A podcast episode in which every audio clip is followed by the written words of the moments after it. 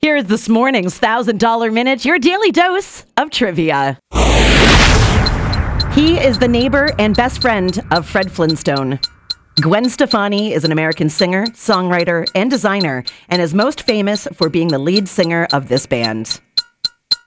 What is the name of the sword that was pulled from the stone by King Arthur? How many dots are on one six sided die? In the TV show Married with Children, what occupation did Al Bundy have? In the fairy tale Rumpelstiltskin, what was Rumpelstiltskin able to spin into gold? If someone says they want to toss the old pigskin, what are they referring to? Spell maintenance. Which movie actor uttered the famous words, I'll be back?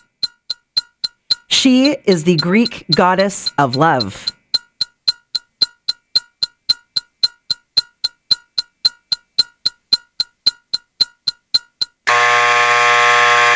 Want to see if your answers are correct? You can check in the episode show notes. And your chance to play Kool FM's $1,000 Minute comes up again tomorrow on Kool FM.